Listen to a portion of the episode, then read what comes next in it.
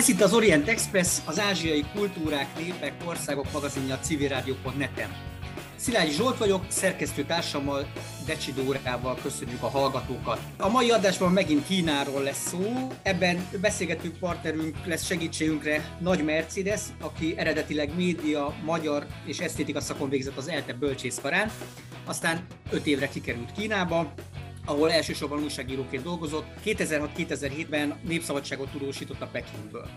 Jelenleg a Műértő Képzőművészeti Magazin szerkesztője és az ELTE BTK Film, Média és Kultúraelmélet programjának doktorandusza, ahol a kortárs kínai képzőművészetet, valamint a Magyarországon a múlt század közepén kialakult Kína kép kultúrtörténetét vizsgálja. Az Orient Express adásainak elkészültét a Magyar Nemzeti Bank támogatja. Felhívjuk hallgatóink figyelmét, hogy az Orient Express adásai nem csak a civilrádió.net-en hallgathatók, hanem podcastként az interneten is, az expressorient.blog.hu oldalon, a YouTube csatornánkon, továbbá a különféle podcast alkalmazásokban. Ezt az adást most Zoomon vesszük fel, úgyhogy az esetlegesen kicsit rosszabb hangminőségért elnézést kérünk. Kedves Merci, köszönjük szépen, hogy elfogadtad a meghívásunkat. Az első kérdés szerintem abszolút adja magát. Hogy került egy esztétika szakos, meg magyar szakos hallgató 2000, a 2000-es évek elején Kínába?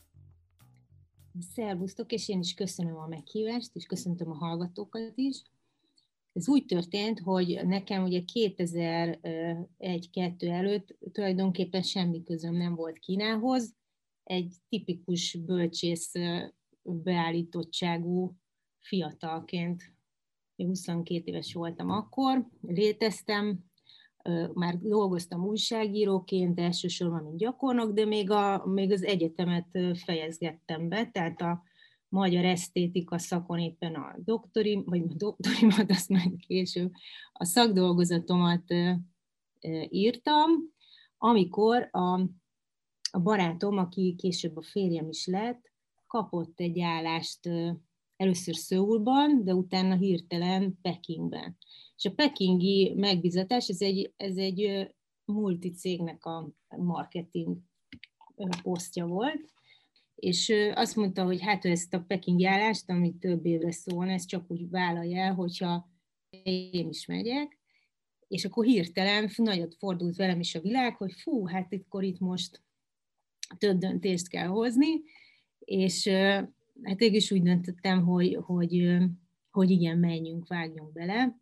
Az első időkben nyilván akkor a, a már meglévő újságírói kapcsolataim révén tudósításokat küldtem, akkor az Origóba dolgoztam, még mielőtt kimentem volna Pekingbe, tehát először értelemszerűen oda küldtem tudósításokat, illetve több, több folyóiratba, orgánumhoz, például a figyelőbe, illetve a Népszabadságba is, mert akkor azt hiszem, hogy, hogy, hogy küldtem írásokat, mert korábban gyakornokként engem már ismertek a Népszabadságból, de akkor még a Krajcer Gyula volt a, a Megint tudósítója a Népszabadságnak, igen. Rendben van, de azért mégiscsak még egyszer meg kell kérdeznem, hogy ugye, ha nem volt semmi között Kínához, vagy igazából Ázsiához, és ugye még azért 20 pár évvel ezelőtt nem volt, vagy 20 évvel ezelőtt nem volt talán ekkora hype Kínának, bár nem vagyok ebben egészen biztos, amit most mondta. Az ember mondta, mondta, hogy sok döntést kell hozni, nyilván az egyik az ilyen magánéleti, a másik meg az, hogy egy tök új kultúrában, egy tök új területen meg kell vetni a lábadat, vagy egyszerűen lakást kell keresni, meg ilyesmi. Mennyire volt ez, ez nagy váltás, vagy nagy váltásként érted de meg, vagy csak ezen túllendített az érdeklődés, vagy a kényszer? Hát a kényszerről semmiképp sem uh-huh. lehetne beszélni, inkább borzasztó izgalom volt a jellemző, illetve kíváncsiság. Akkoriban valóban még nem volt olyan nagy szám Kína, sőt, ugye a férjem, a, hát a férjem, aki akkor nem volt a férjem, ő a multi cégnél nagyon sok olyan benefitet kapott, ami és a munkatársa is, akik Európából érkeztek, elsősorban egyébként Angliából, vagy Nagy-Britanniából, hogy legyen kedvük elfogadni ezt a kis piszkos, büdös, pekingi állást, uh-huh. és ez összefügg azzal, hogy például ilyen szempontból nem volt probléma a, a lakhatásnak a, a, a megoldása, mert ugye a, a cége az, az tulajdonképpen elhelyezte a dolgozókat. És az volt nagyon érdekes, hogy akkoriban még, ugye ez a 2001-2002-es év, még egy olyan helyzetbe csöppentünk bele, ahol hát különlegesen és óvatosan is bántak a külföldiekkel, tehát például nem lehetett bárhova költözni. Tehát egy olyan, mi csak olyan helyre költöztettünk, ami, ami részben diplomata negyed volt, expatok laktak ott, és egyébként közel volt a magyar nagykövetséghez. És aztán, hogy ez változott, mert engem akkoriban ez eléggé frusztrált, hogy úristen, itt a külföldiekkel kell együtt élni, hát hogy fogom megtudni, hogy milyen, a, milyen Peking valójában, és aztán szerencsére pár év múlva lazult annyira a helyzet, hogy, hogy el tudtunk költözni, és akkor be is költöztünk egy hutongba, hogy ha már akkor, akkor tényleg, a, tényleg a, amennyire lehet a sűrűjébe kerüljünk bele. Szóval, szóval különleges volt, de én nekem először ez, ez úgy csapódott le, mint egy, mint egy ilyen expat élet. Ugye először a, a férje munkatársaival, az ő családjukkal találkoztunk, és valahogy én ebből így ki akartam evickélni, és próbáltam az első pillanattól fogva keresni azokat a, a helyzeteket, ahol valóban az igazi kínaiakkal lehet találkozni, a kínai fiatalokkal. Sőt, még szerencsésen a nem tudom, városlátogatásom alkalmával bele is botlottam egy, egy épp kikerült magyar ösztöndíjas csapatba, tehát próbáltam velük is felvenni a kapcsolatot, úgyhogy nagyon sok ilyen máig tartó ismerettségem van ebből az időszakból. Mennyire volt számodra idegen így első szemléletből így a kínai kultúra, meg a nyelv, meg tehát, hogy ezekbe így mennyire tudtál beilleszkedni? Hát tényleg nagyon furcsa volt, tehát ez az igazi, akkor értettem meg a kultúrsok szónak a legmélyebb értelmét, mert tényleg az volt, hogy itt kimentem az utcára, és egyszerűen telj, tehát teljesen el voltam veszve, hogy én nem beszéltem kínaiul, nem, azt sem tudtam, hogy kell, tehát hogy mondjuk egy európai országban, vagy egy latin betűs írásmóddal létező kultúrában az ember ugye oda megy, fogja a kis szótárját, és akkor kikeres, hogy na, akkor ez most milyen volt. De itt úgy nem volt szó, mert eleve az, hogy valaki szótárazzon, már ahhoz, ahhoz kell egy bizonyos szinten tudni kínai volt. Tehát az, a, az első pillanatban nyilvánvaló volt, hogy, hogy azonnal, amint lehet el kell sajátítani a nyelvet, hogy valahogy eligazodjak. És akkor ez könnyen ment, a nyelv elsajátítása? Egyáltalán nem. Mondjuk a szerencsé volt, hogy volt benne egy nagyon nagy fokú érdeklődés, meg egy nagyon nagy svung arra nézvést, hogy, hogy, hogy hát ezt én megtanulom, ez egy olyan kihívás, amit, amit nagyon szívesen teljesítenék, de ugye mivel ez az egész nekem nagyon sokrétű volt, mert, mert volt ez a szűrő, vagy nem is szűrő, hanem egy ilyen burok, ami adottságként ott volt nekem, ez a külföldi közösség, vagy expat közösség, tehát ebből tényleg így ki kellett dugjam a fejemet. Tehát, hogy például amikor az első nyelviskolába beiratkoztam, az ott a, a, az idegen nyelvi egyetem mellett volt a koreai koreaiak által lakott Budakó környékén, azt mondták, hogy ez egy nagyon jó nyelviskola, és először oda, oda iratkoztam be egy tanfolyam szinten, de hát ott is elment a, elment a, az idő, meg a figyelem arra, hogy hú, hát itt vannak peruiak, itt vannak spanyolok, itt vannak, csak ez még csak hagyján, de hát hogy akkor a koreaiak, meg a japánok, meg és, és annyira zsizsgett a figyelmem ebbe a, a, vagy nagyon sok felé szóródott a figyelmem ebbe a hirtelen jött globális fiatal közegbe, hogy, hogy, hogy ott az elején ezt elvitte a fókuszt a, a komoly nyelvtanulásról, meg akkor még azt nem éreztem át igazán, hogy, hogy hát ez nem, tehát ez nem egy, nem egy német nyelvtanulás, ez nem egy, ez nem egy angol nyelvtanulás, hanem, hanem nagyon komoly dolog, és a, azt a tankönyvet, amiből ott tanulni kezdtünk, a 301 mód, ezt lehet, hogy többen ismerik, mert akkoriban ez egy nagyon népszerű kezdő nyelvtankönyv volt, azt, azt hiszem háromszor vagy négyszer kezdtem újra, és mindig, mindig visszairatkoztam a, a kezdő tanfolyamra, mert éreztem, hogy fú, ezt a, ezt a hangot még nem tudom pontosan kimondani, itt még összekeveredek, és egyszerűen folyton vissza kellett menni az elejére. És akkor ebből a kicsit ilyen nehezebben induló nyelvtanulásból aztán végül hogy lehet, hogy te egyetemre jártál Kínában? Hát az úgy, az úgy történt, hogy egy darabig jártam ugye ide Udakóra, és, és utána nyilvánvaló volt, hogy hát ezt így nem lehet, hogy heti kétszer vagy háromszor elmegyek a délutáni nyelvtanfolyamra, hanem, hanem ez komolyabb keretek ezt lehetne igazán elsajátítani, és ugye úgy, hogy ráadásul még nyelvi közegben is voltam, és akkor kerestem olyan, hát ilyen, az is tulajdonképpen ez is egy tanfolyamszerűség volt, tehát én nem úgy mentem oda, mint egy, mint egy ösztöndíjas diák, hanem az egyetemek csináltak külföldieknek ilyen, vagy külföldi fiataloknak ilyen körülbelül olyan jellegű olyan szakokat tulajdonképpen, mint mondjuk nálunk a magyar, mint idegen nyelv. És ez is egy ilyen kínai, mint idegen nyelv volt, kínai nyelv és kultúra. Ez egy ilyen és... alapozó képzés tulajdonképpen, hogyha valaki oda megy tanulni, akkor azt el kell végeznie, nem? Tulajdonképpen igen, igen.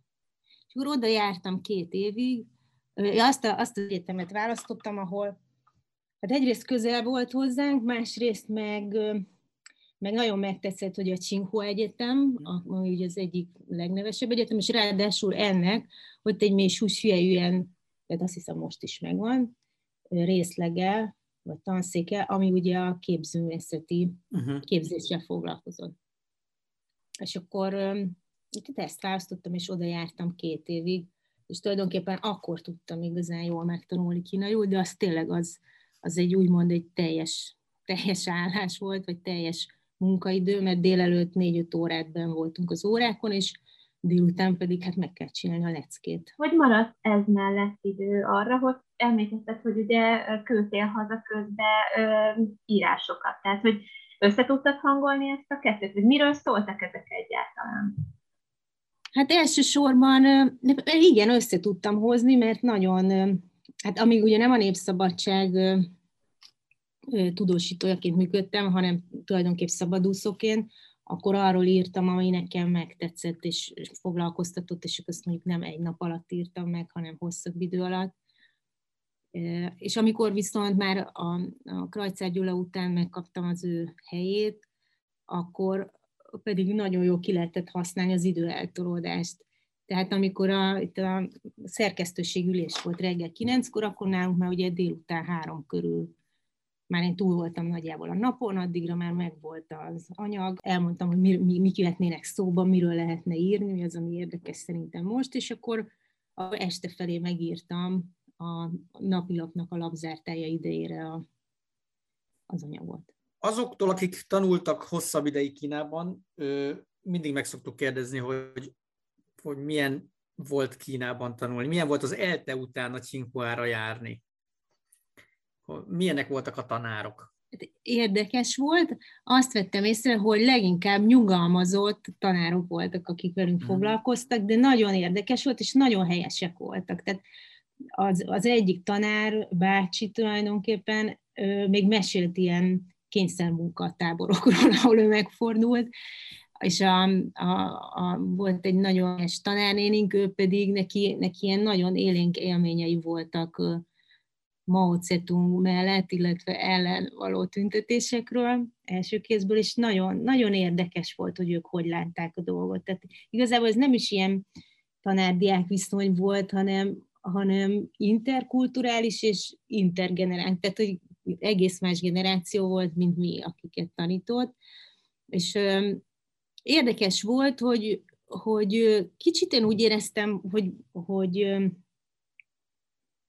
hogy általános iskolásabb a hangulata a tanároknak, mint egy egyetemen. Tehát például, amikor kellett valami a fogalmazást írnunk, akkor meg volt adva egy generális cím, hogy fú, már nem tudom, valamilyen élményem, vagy ez történt a nyáron, vagy, vagy, vagy tehát nem, ennél mondjuk kicsit ö, szofisztikáltabb, tehát nem a nyári élményem, hanem valami, valami specifikusabb dolog.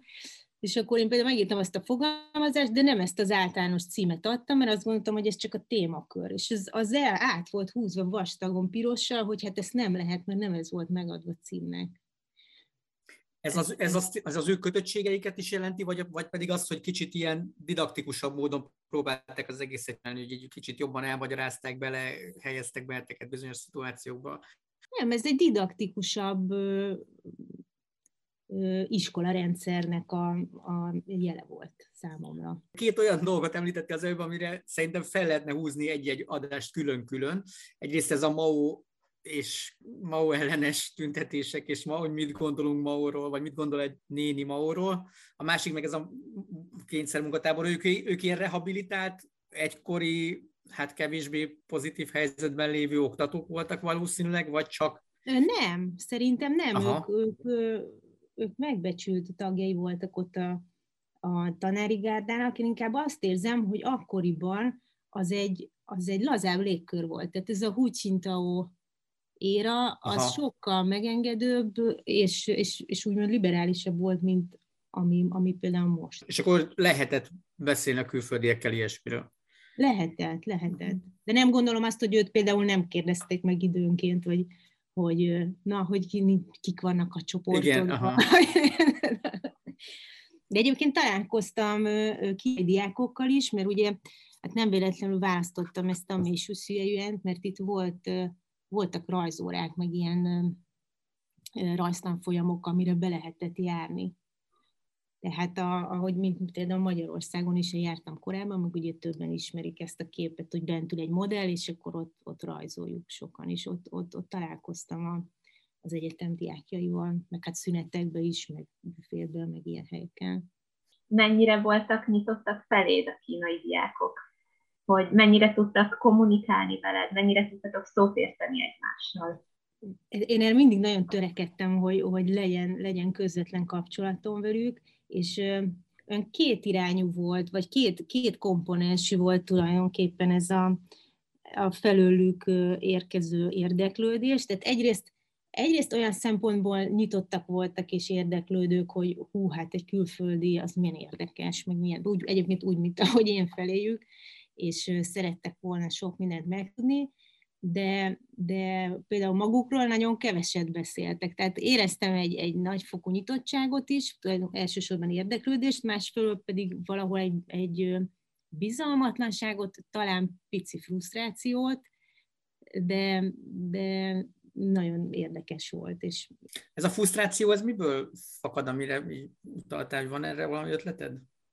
Ami szerintem még most is munkára kínaiakban sokszor, sőt, talán ezt nézhetjük ilyen nemzetszinten is, vagy országszinten, hogy, hogy ez a, az a nagyon erős bizonyítási vágy, amit, amit most talán megfigyelhetünk a világpolitikában is, az, az ugye táplálkozik egy ilyen, tehát amit a száz éves szérnek szoktak hívni, Aha, nem tudom, ilyen, ilyen gyökérből, hogy ő velük elbánt a nyugat, és valahogy ez olyan mélyen szerintem benne van az oktatásban is, hogy, hogy, hogy, hogy jelentkezik ez a kettős mérce, hogy egyrészt mondjuk oda vagyunk értük, vagy nagyon érdekel bennünket, hogy mit csinál a nyugat, másfelől azért, azért egyszer majd mi is móresre tanítjuk őket, vagy, uh-huh. és, és mégis valahol kisebbnek érzik magukat, de, de mégse, de ez, ez, ez szinte már ilyen ilyen nemzetpszichológia is lehetne.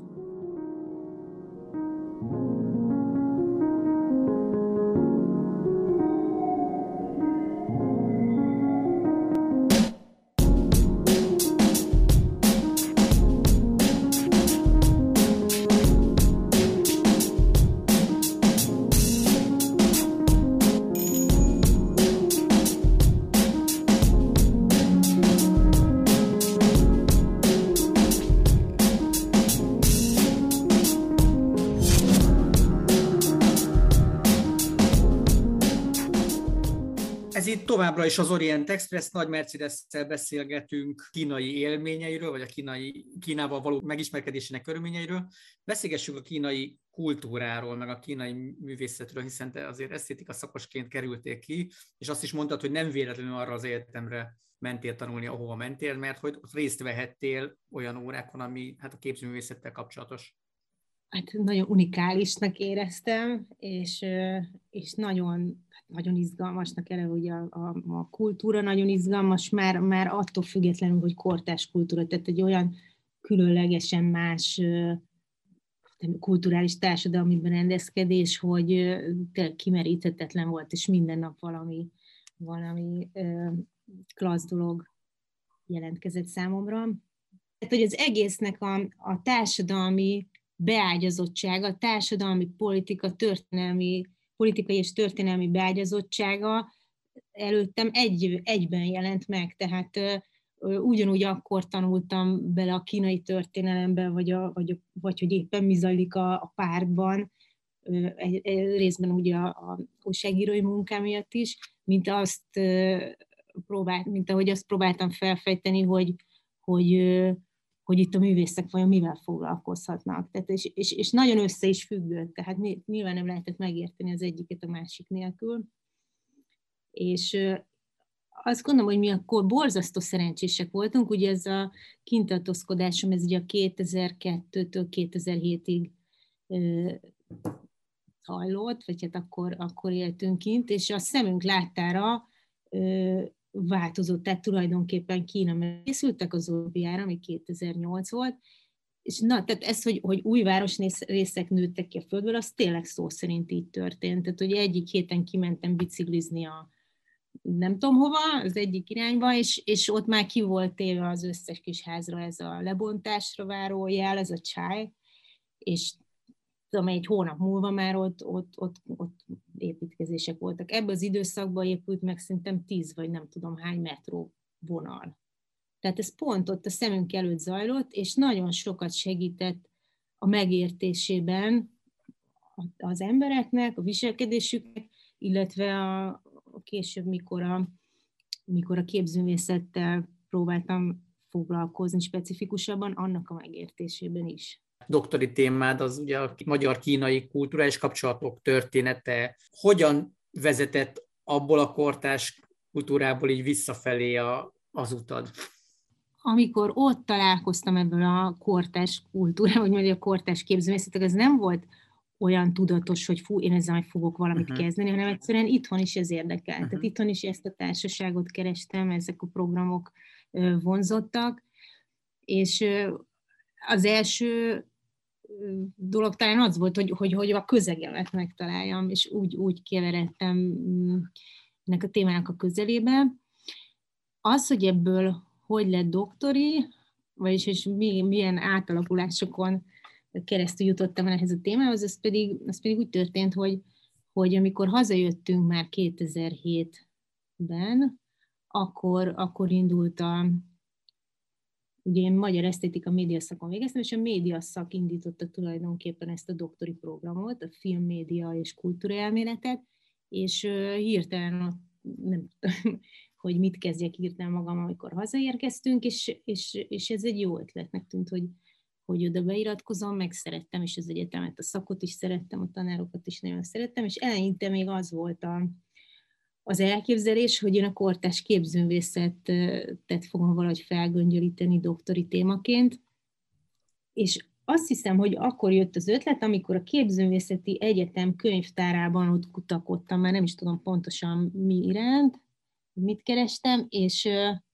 és akkor került a kezembe ennek a, ez a pont itt van az asztalon, a, a kínai ez 1951-es Szépművészeti Múzeumban megrendezett kiállítás, ami nagyon megtetszett, mert ugye benne, benne van ez a rengeteg hát tulajdonképpen propaganda, agitációs szöveg, és mindezt Kínával össze, hát először ez, ez ugye egy nagyon abszurd és nagyon érdekes, és hát kicsit azt kell mondjam, hogy szórakoztató témának ígérkezett, vagy tűnt, és végülis ez adta a kezdőlöketet ahhoz, hogy, hogy utána nézzek, hogy itt az 50-es években, ugye akkor történt egy nagy váltás, mert a 49-ben amikor kikiáltották a, a kínai népköztársaságot, utána hirtelen Magyarországgal is igen, diplomáciai kapcsolatba kerültek, tehát nem csak diplomáciai, hanem,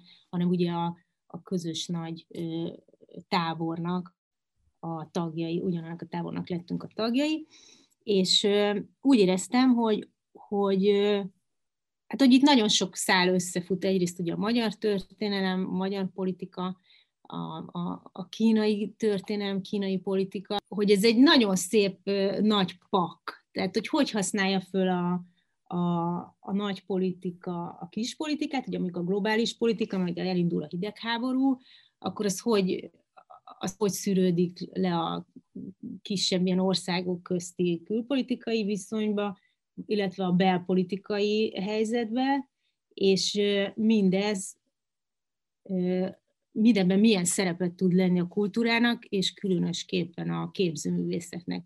Tehát, hogy ebben az egész kommunikációban hogy jelenik meg Kína művészete, akár a régi művészet, mert ezen a kiállításon régi tárgyak és képzőművészeti, elsősorban iparművészeti alkotások is megjelentek, és hogy, hogy hogy fonódik ez össze egy olyan fényképanyaggal, ami a nem tudom, nagy menetelésnek a, a dokumentumait sorakoztatja fel. És akkor tulajdonképpen hogy fonódik ez így össze? Tehát, hogy, hogy akkor mit, mire jöttél rá? Hogy kapcsolódnak ezek a dolgok össze? Ez a kérdés, ez hagy csatlakozzak, mert ugye itt azért szerintem azt mindenképpen így érdemes talán felhívni arra a figyelmet, hogy mi még itt a kulturális forradalom előtt vagyunk, tehát, hogy azért 51-ben valószínűleg a hagyományos kínai kultúrát még egy ilyen propaganda jellegű kiállításon is ugye másképpen használták, mint mondjuk, mondjuk 66 után. És akkor így kérdezzük, amit a Dóri kérdezett, hogy igazából ugye ez egy történeti, politika történeti, kultúrtörténeti és propaganda kiállítás is volt. Igen, tehát hogy hogy jelenik meg ez a régi Kína, meg hogy jelenik meg mondjuk a nagy menetelés tényleg? Hát ugye mindenen rajta van egy ideológiai máz, egy, egy, egy, egy olyan keret, ami, amin keresztül értelmeződnek akár a régi, régi tárgyak is, ami jelen esetben például azt jelentette, hogy, hogy ki voltak állítva ezek a gyönyörű, szép kéz, tehát tényleg nagyon magas szintű kézműves alkotások, amit úgy apostrofált a, keret, tehát ami jelen esetben ez a kiállítási vezető volt, amit mondjuk katalógusnak mondanánk, hogy hú, hát igen, itt voltak ezek a szép tárgyak, de hát ez csak a mohó, késóvár, alamuszi, talpnyaló, nem tudom milyen mandarinoknak a, az élvezetét szolgálta, és hogy ők ugyan láthatták ezeket a szép tárgyakat, de, de nyilvánvalóan a nép művészetéhez ennek semmi köze nincsen. És amiben persze volt igaz, tehát nyilván ezek nem, nem teljesen légből kapott dolgok voltak, csak hát a, a, a, a propagandának, meg az agitációnak a torzító optikáján keresztül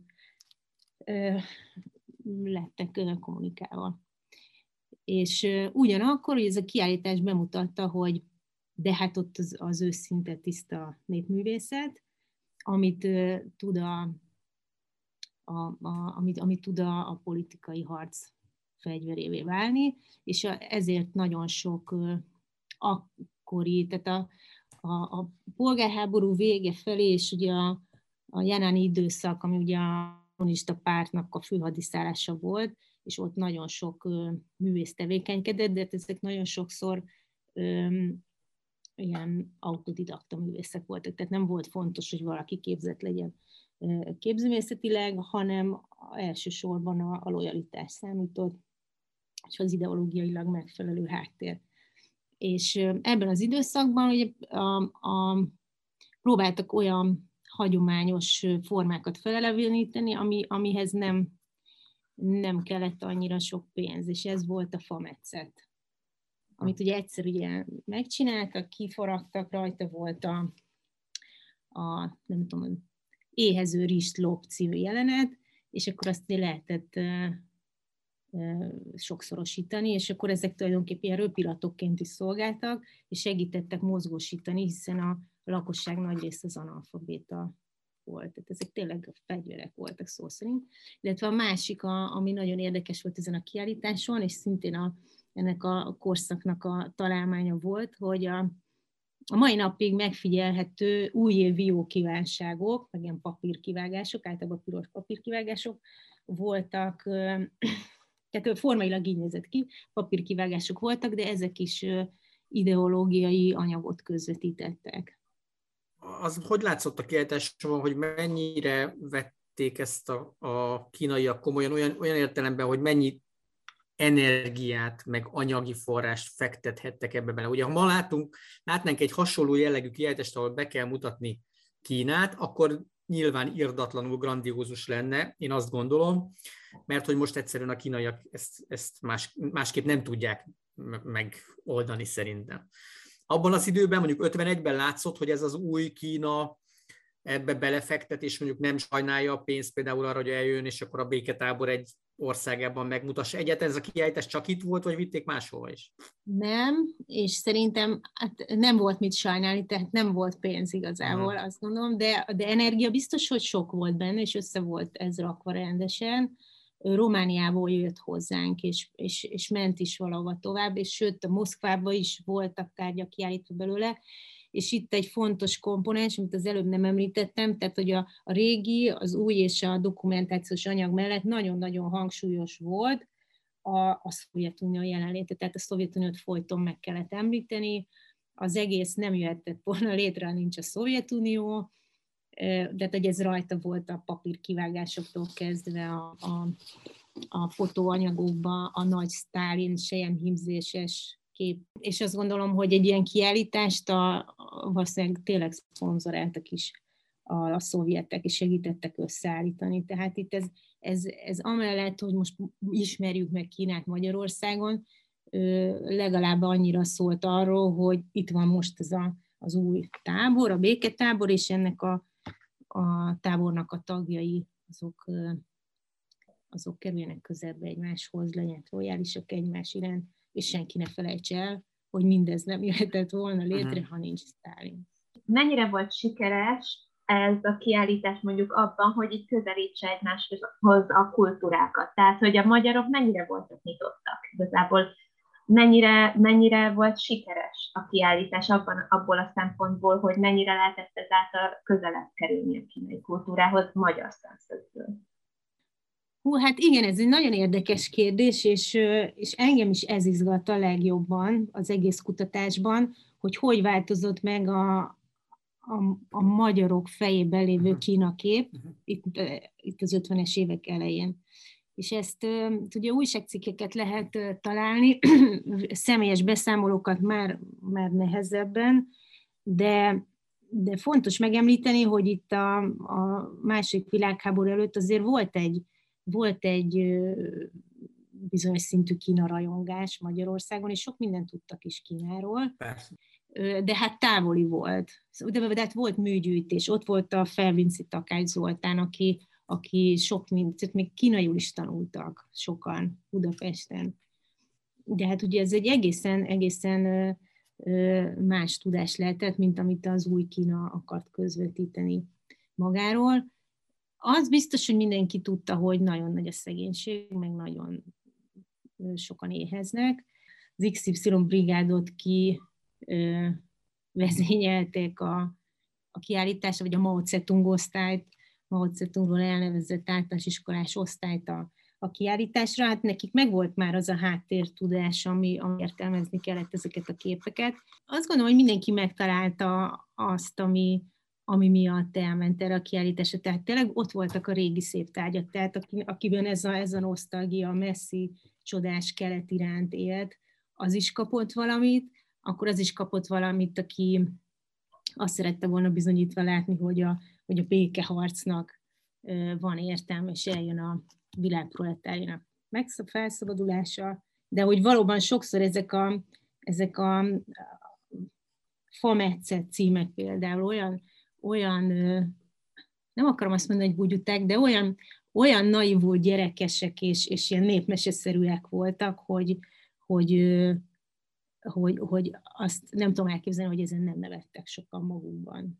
Említetted a szovjetek szerepét, hát nyilván nem csak a 66-os kulturális forradalom előtt vagyunk, hanem ugye az 56-os 20. párt kongresszus előtt is, tehát nyilván hogyha mondjuk 5-6 évvel később rendezett volna Kína egy kiállítást a világban, akkor valószínűleg talán a szovjetek kevésbé hangsúlyosan szerepelnek benne. Kína rendezte, igen. vagy, vagy közreműködtek a magyarok, vagy hogy nézett ez ki? Ez, ez, van rálátásod erre?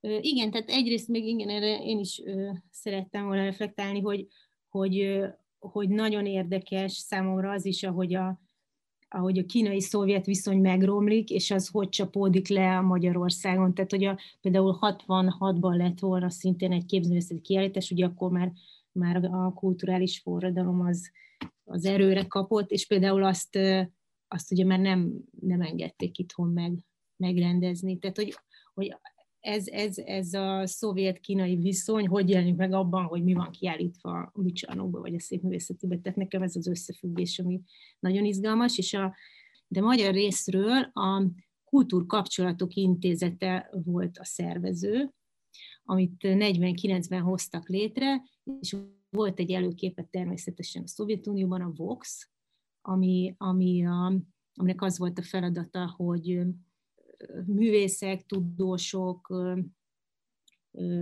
külföldi mozgását segítse, tehát hogy a szovjeteknek kifelé, illetve külföldeknek befelé, és ezzel egyidejűleg ellenőrizze is, tehát nagyon nagy hányadban hírszerző feladatot láttak el.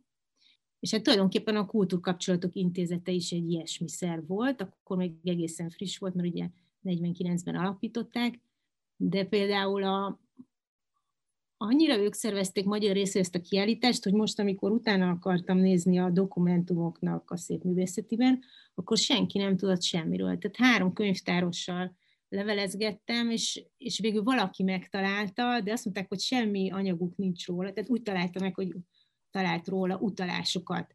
De az ottani könyvtárban vagy adattárban nincs, nincs erről anyag. Mert uh-huh. hogy ezt csak úgy odavitték, ez egy reprezentációs helyszín volt, és, és köze nem volt hozzá a, a múzeumnak. A látogatottságról tudunk valamit?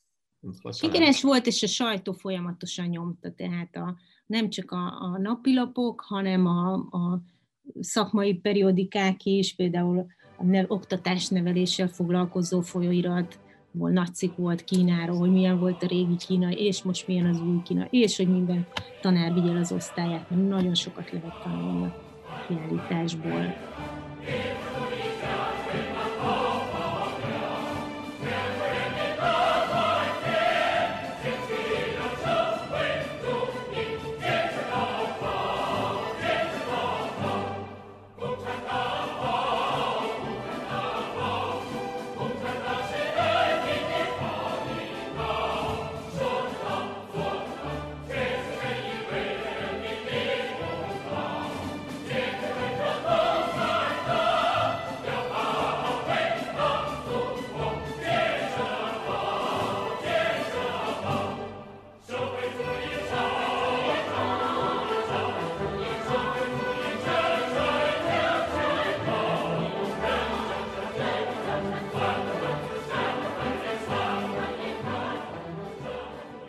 Ez itt továbbra is az Orient Express, nagy mercedes beszélgetünk Kínáról, kínai kultúráról, most a pár szót váltottunk az 1951-es új Kína kiállításról, és nagyjából itt szeretném folytatni, hogy milyen volt ennek a kifutása később. Ugye itt már említettük, hogy nyilván 56 után változott, mármint hogy a 20. szovjet párkongresszus után változott a, a, a Kínának és Oroszországnak, vagy Szovjetuniónak a kapcsolata, ami kihagyott, kihatott mindenre. Beszéltünk a vagy említettük a kulturális forradalmat, nyilván ennek is hatása volt arra, hogy hogy reprezentálja magát Kína, vagy a kínai művészetet hogy reprezentálják a határon túl. Én emlékszem, hogy te tartottál nekünk egy nagyon jó kis előadást a, arról, hogy a diafilmeken hogy jelent meg, meg Kína Magyarországon, és nyilván a, abban a szocialista közegben, ez lehet egy következő lépés? Igen, abszolút lehet ebben az irányba hmm. for, for, folytatni, és és itt is az volt számomra érdekes, hogy, hogy, hogy ez a közös kommunikáció, ez hogy jelenik meg egy átlag ember előtt, aki mondjuk a, a nem tudom melyik Békés megyei vasútállomáson várja a vasútját, és ugye, vagy a vonatát, és, és a váró termű vetítések, akkoriban még mielőtt a televízió népszerűvé vált és elterjedté vált volna, nagyon sok váróterművetítés volt például, vagy kultúrházakban diavetítés. És ugye ez egy ilyen nagyon sajátos magyar médium tulajdonképpen ez a, ez a diafilm, amihez szinte mindenkinek van személyes kötődése is a mondjuk a gyerekkori diavetítések kapcsán, és hogy ez a, ami sokak fejében egy ilyen gyermeki hát nem is tudom én, élményeket ébresztő dolog. Ez hogy tudott szintén politikai eszközé válni, hogy tudott propaganda eszközé válni, és milyen csatornákon jutott el az emberek. Tehát ez maga, maga mint médium, a diafilm szerintem érdekes, izgalmas, és amikor utána néztem, hogy hiszen hát a Kínáról is nagyon sok diafilm készült, oktató-nevelő célzattal, akkor ez megint mint kutatásra érdemes neki érkezett. És itt is megfigyelhető az, hogy a, hogy a legelső időkben, az 50-es évek elején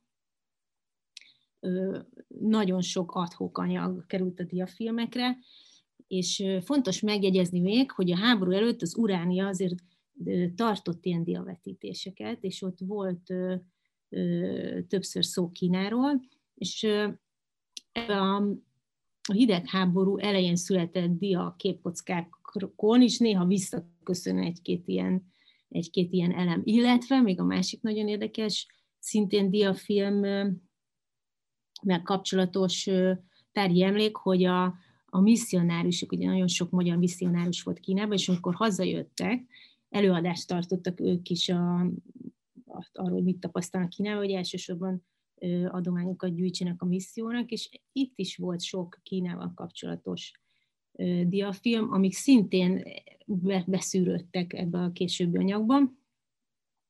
Tehát itt is megfigyelt egy evolúció, az első időkben szintén a, a, Szovjetunió, Sztálin, a, a Janani időszak, a pártküzdelme, ezek voltak hangsúlyosak a, a videókon, vagy a videókon, a diafilm képkockákon, és később pedig, ahogy ugye 50-től elkezdtek kimenni magyar ösztöndíjasok Kínába, és ők hazajöttek pár év múlva, és nekik már tényleg első kézből vett valid információk voltak, és információik és ismereteik, és például amikor Galla Endre készített, nem készítette, de hát, hogy az ő, ő instrukció alapján készült Kínát bemutató diafilm, az már, az már egészen, egészen korrekt volt, és hogy kell elképzelni ezeket a diafilmeket, így, így kicsit gyakorlatilasabban, tehát miket lehetett rajtuk látni, vagy miket lehet rajtuk látni?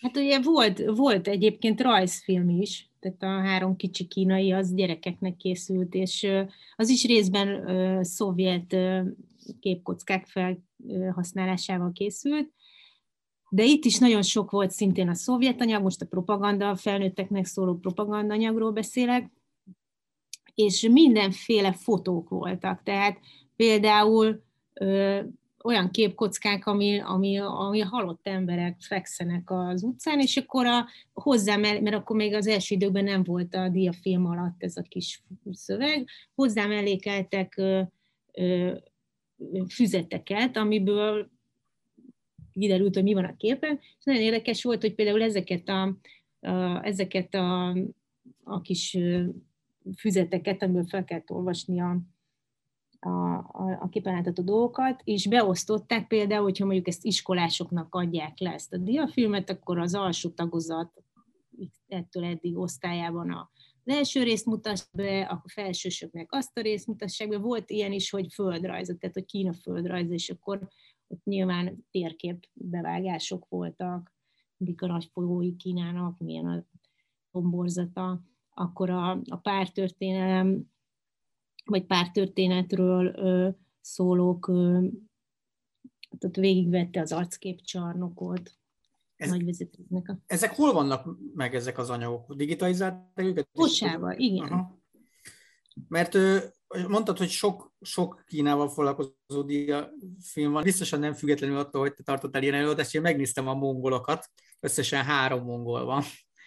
Azt hiszem 57, 61, 69, a kínaiakkal kapcsolatos ilyen anyagok mondjuk a 70-es évek után, így a pingpong diplomácia, amikor még, már mi is eltávolodtunk Kínától, akkor, akkor vannak, vagy nincsenek már annyira? Diafilm? Igen, hát igen. Diafilm az azért volt akkoriban nagyon népszerű, mert még a, mert ez volt tulajdonképp az egyetlen ilyen a mhm. mozin kívül, nagy rétegeket könnyen elérő vizuális kommunikációs csatorna. De amikor meglett a tévé, akkor ezek a hangsúlyok inkább áttev, áttevődtek a televíziózásra. Hmm. Tehát mondom, hogy például a filmhíradókból is nagyon jó jókat lehet találni még ebből a korábbi időszakból, ezt most még a, az 50-es évekre mondom, mhm. de, a, de ahogy elterjedt a televíziózás később, a 70-es években biztos, hogy ott, ott az, az a komer, az, az a csatorna ért el jobban az embereket, és ott. De még a, még bocsánat, még a vizualitás és sajtó találkozásánál érdemes megemlíteni, hogy az 50-es években a, akár a, a képregényes újságok, amiben képregények szerepeltek, például a pajtás, illetve olyan karikatúrákat lehozó újságok, mint a Ludas Matyi, szintén foglalkoztak Kínával, és ott is, ott is nagyon érdekes, ahogy mondjuk akkor a szórakoztatás keveredik a gandával, és közben a, az összekovácsolásával a két távoli kultúrának tulajdonképpen. Az a baj, hogy vészesen közeledik az adás vége, és még egy csomó mindent akartam kérdezni. Úgyhogy egy ilyen könnyed 50 éves ugrás, nem, ha 50-et talán nem is, inkább csak egy ilyen 30 éves ugrással térjünk vissza arra az időszakra, amikor el, elmentél Kínába, és, és, ugye, és ugye belecsöppentél ebbe a kínai kulturális közegbe, megismerted, vagy megismerted testközelből a kínai kortárs, az akkori kortárs képzőművészetet így európai szemmel milyen volt az mondjuk a 2000-es évek elején, és hogy mennyire tudtak, mennyire voltak kapcsolatban a világgal? Igyekeztek lépést tartani, ugye sok mindenről lehet beszélni, mert eleve a, a, a nyitástól kezdve a képzőművészek hozzájutottak nyugati, ö, nyugati képzőművészeti magazinokhoz, illetve a kinti ö, nagy falon túli ö, trendekhez. És az nagyon megtermékenyítő volt a 80-as években, de ugye most, most korábban, most későbbről beszéljünk. A 2000-es évek elején az volt a benyomásom, hogy mi nyugati aként, még, még hogyha művészettel is foglalkozunk, illetve még nálam jobban művészettel foglalkozóbb nyugatiak jelentek meg ott kurátorok, vagy ehhez hasonló múzeumi szakemberek Kínában a fekete keretes szemüvegükbe és a talpi fekete kurátori szerelésükbe. Írtó naivan álltunk mindannyian hozzá. Tehát tulajdonképpen volt egy, volt egy felendülése a, a 90-es évek közepén a, a kínai kortás képzőművészetnek nyugaton, aminek szintén a katalizátora nyugati emberekhez kötődik, elsősorban egy Ulizig nevű gyűjtőhöz, aki Svájc pekingi nagykövete volt és a 90-es évek elején nagyjából felvásárolt egy csomó mindent, és utána azt a szintén svájci barátjának, Haraszt Cémannak bemutatta, aki a 90-es évek végén több, kétszer is, kétszer is ő volt a főrendezője a Velencei Biennálénak, és szépen el, az elsőn még csak így elcsöpögtette ezeket az alkotásokat, a másodiknál is sok kínait felvonultatott, és majd egyébként 2005-től lesz saját pavilonja Kínának Velencében, de az, hogy, hogy ezek, a, ezek az alkotások megjelentek ott Velencében, ami ugye a, a nyugati képzőművészetnek a kanonizációs, nem tudom, nem temploma, templomai, de eseménye mindenképp. Onnantól, hát nem tudom, szagot fogott a nyugat is, meg a kínaiak is. Tehát ők, ők érezték, hogy mi az, ami megy nyugaton. Tehát, hogy fú, hát ezeknek nagyon tetszik az, amikor összekeverjük a, az Andy Warholt, meg a, meg a Marcel Duchamp, összekeverjük a mi propaganda posztereinkkel, meg hogyha ráírjuk valamire, hogy Coca-Cola kínaiul, meg ilyesmi, és akkor ezeket elkezdték őrült tempóba gyártani, és a nyugat meg el volt állva, hogy hú, hát, hú, hát ez micsoda szépen klassz dolog, és végre ezt már tudjuk értelmezni, mert ugye a hagyományos kínai képzőművészetet tehát ezt, ezt, ezt nem lehet értelmezni. Mert nem volt elég művezve a nyugat, hogy értelmezze, nem? Hát igen, tehát ez olyan, olyan kontextus ismeret szükséges, ami, meg beállítottság, ami, amit nincs is meg nyugaton. Tehát nincs, nem, nem, nem volt ehhez felvevő piac mentálisan sem. Na és akkor ki, kitalálták, hogy fú, hát akkor ezt, ezt már mint a nyugati szakértők, hogy ezt akkor kanonizáljuk, és teszünk rá címkéket. A két nagy címke volt az e, a politikai pop és a cinikus realizmus, és akkor ezzel a címszóval jól beazonosítható lesz majd kiállításokon, és, és viszik, mint a cukrot. és valóban ez is történt. Tehát a kínai képzőművészek sem voltak szívbajosok, elkezdték tényleg őrült tempóban, mennyiségben, méretben gyártani ezeket a képeket, és én akkor vettem észre azt, hogy milyen kis naív vagyok, amikor elmentem a társánc, és 7-9-8 néven futott a külföldiek előtt, mert ezt könnyen meg lehetett jegyezni, és ez egy gyáregységnek a száma volt tulajdonképpen, amit még annó a NDK közreműködésével húztak fel ott Peking külvárosában, fegyverraktár is volt, és még amikor én ott jártam, akkor több épületben még folytak ilyen, tehát nem képzőzeti tevékenységek, hanem, hanem manufakturális dolgok, illetve gyártósorokon készült dolgok, és ugye nagyon, nagyon trendi volt a hely, imádták a külföldiek, mert még kim voltak a, a, a nagy piros betű szlogenek a, a falakon, ami lelkesítette a dolgozókat, a Mao Zedong, a szívem közepén lévő vörös nap és társai, és ugye itt, itt állítottak ki a képzőművészek, a kínai képzőművészek, illetve már akkor sok külföldi galéria nyitott ott kis filiálét.